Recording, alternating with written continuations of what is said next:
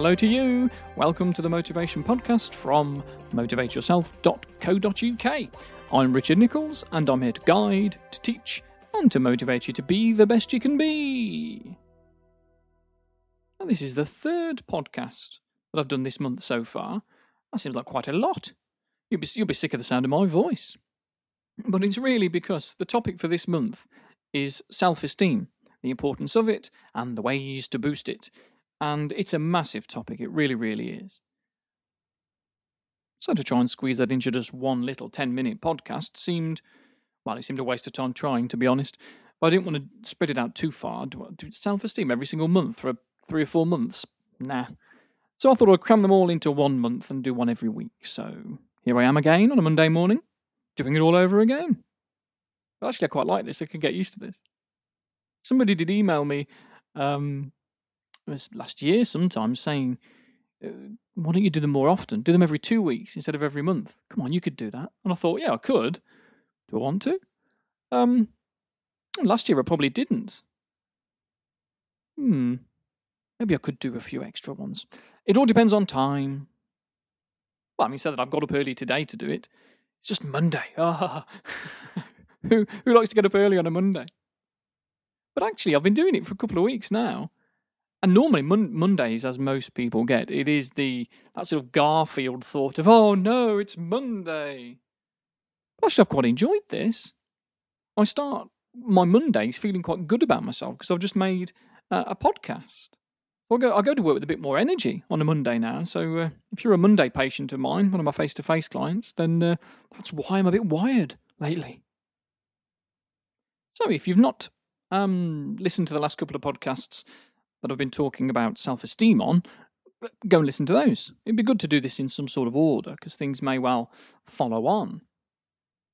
Because last week's episode was about the importance of um, that self-talk, those affirmations when you look at yourself in into the mirror and you you say the right things to yourself to motivate yourself forward. You you forgive yourself. You commit to yourself.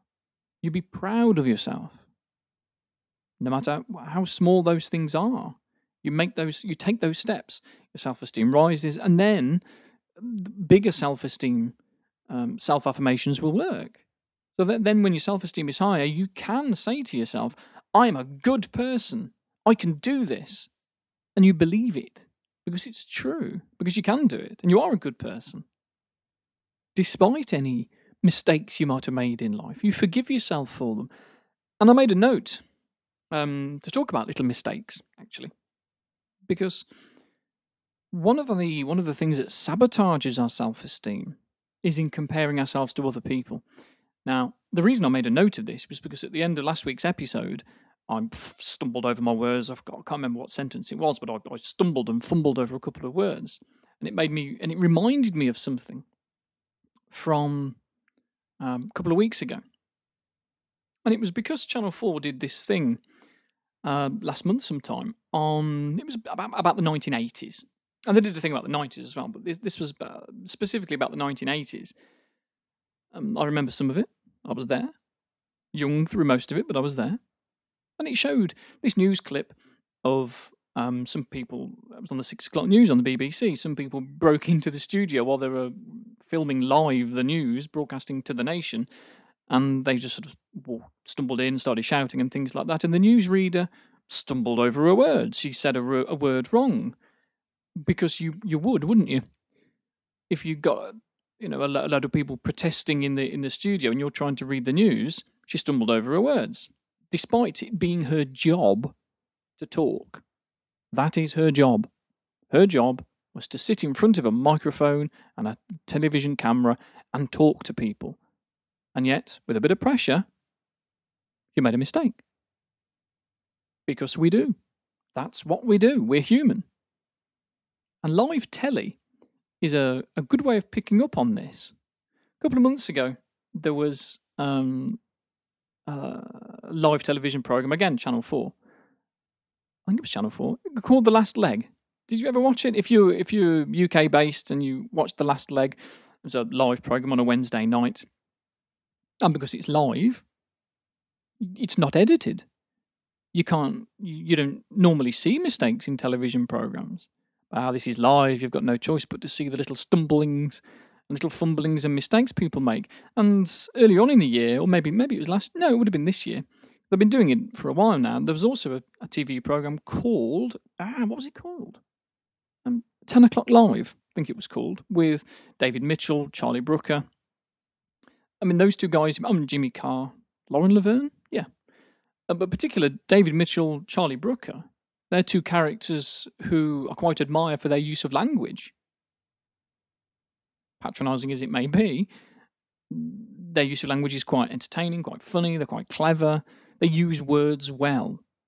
Now, this is a live television program, and even though they've got an auto cue there that they're reading off, they're making mistakes, stumbling over their words.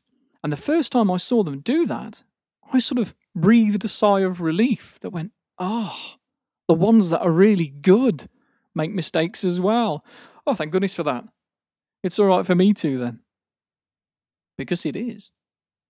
Because of television being edited and so on, we don't normally see these mistakes. So when we compare ourselves to others, we're comparing ourselves to people that have been edited.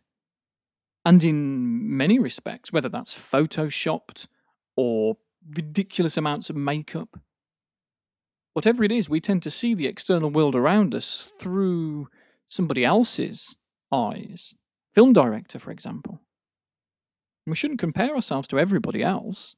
Just because somebody else is beautiful doesn't mean you're not.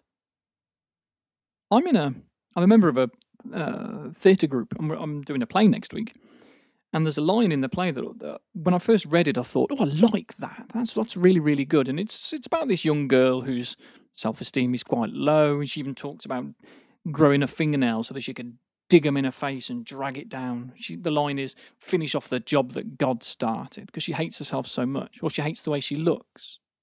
So when I, as a character, I forget what my line is. It's next week. I ought to know the line. Hang on, what is it? Um, oh yes. You don't want to do anything to your face, Edie. You got a nice face. That's the line.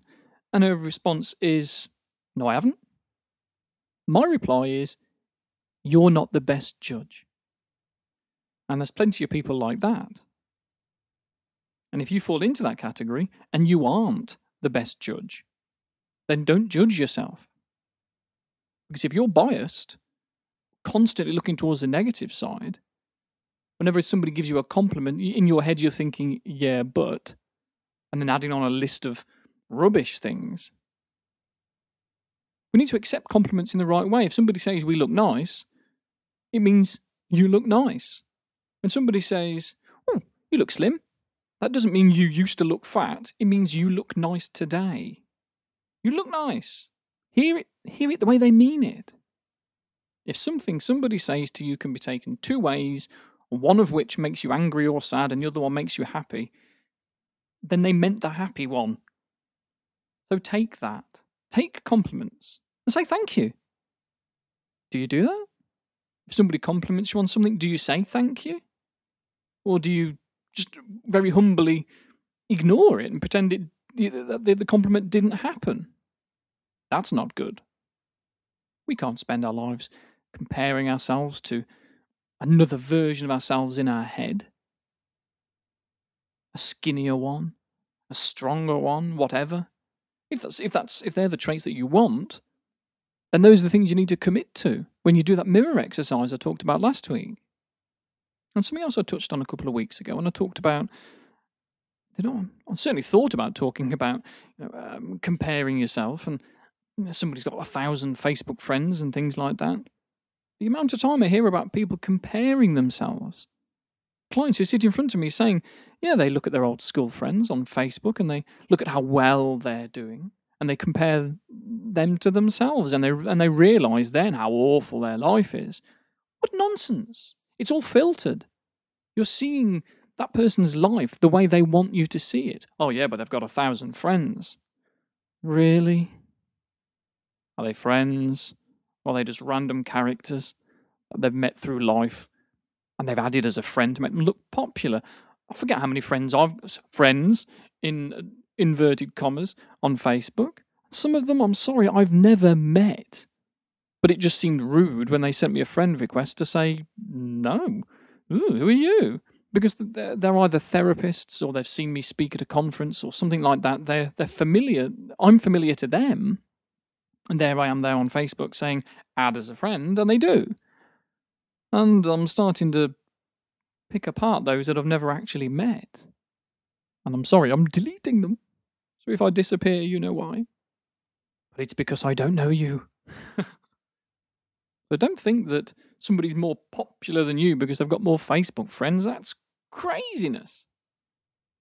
I remember somebody saying to me once, wasn't a, wasn't a client, it was um, somebody met in a, in a different circumstance, saying ab- about the way that they get sucked into somebody else's life and they compare themselves and it drags them down because they look at their perfect life with their perfect children, and their perfect husband. You do not know. You can't mind read. You don't know what's going on in that relationship. It could be absolutely awful, and they're going to divorce in no time. It's all atrocious. They're stopping together for the sake of their kids, but they're at each other's throat every night and they hate each other. They loathe each other with a passion. And actually, you've got a great relationship with your fella, or whatever. But you don't notice it because you're too busy looking at those times when he says, That top makes you look skinny, and thinking, Oh, do other tops make me look fat then? You know what I mean. Now then, we're over the 11 minute mark, coming up to the 12 minute mark, so it's time I disappeared away. Now, head over to Facebook, facebook.com forward slash motivate yourself podcast, because um, I've added, a, I've added something on there this week. Because I've been waffling on about self esteem so much, um, I've edited down some of my hypnosis tracks. I've got a hypnosis program about self esteem. Uh, it's two tracks, 30 minutes long, very, very good. But I've um, made a shorter one that you can listen to in, I forget how long it was, it was about mm, 10 to 15 minutes, something like that, that you can download. But you need to go to the Facebook page to get the link to do that. If you don't use Facebook, then there you can still get it. Go to motivateyourself.co.uk where you can subscribe to my newsletters. And next time a newsletter comes out, it will be there'll be a link there um, in the menu of the, the newsletters that links you to free stuff. In I think there's an autoresponder. Yeah, there's an autoresponder that says, hmm, "Welcome to the newsletter. You'll get the you'll get it next month. In the meantime, here's your free stuff, and it'll be on there." But if you use Facebook, much quicker, go to facebook.com forward slash motivate yourself podcast and download your free MP3s. Okay, I'll leave you to it. I will continue again next week. Right, take care. Bye bye.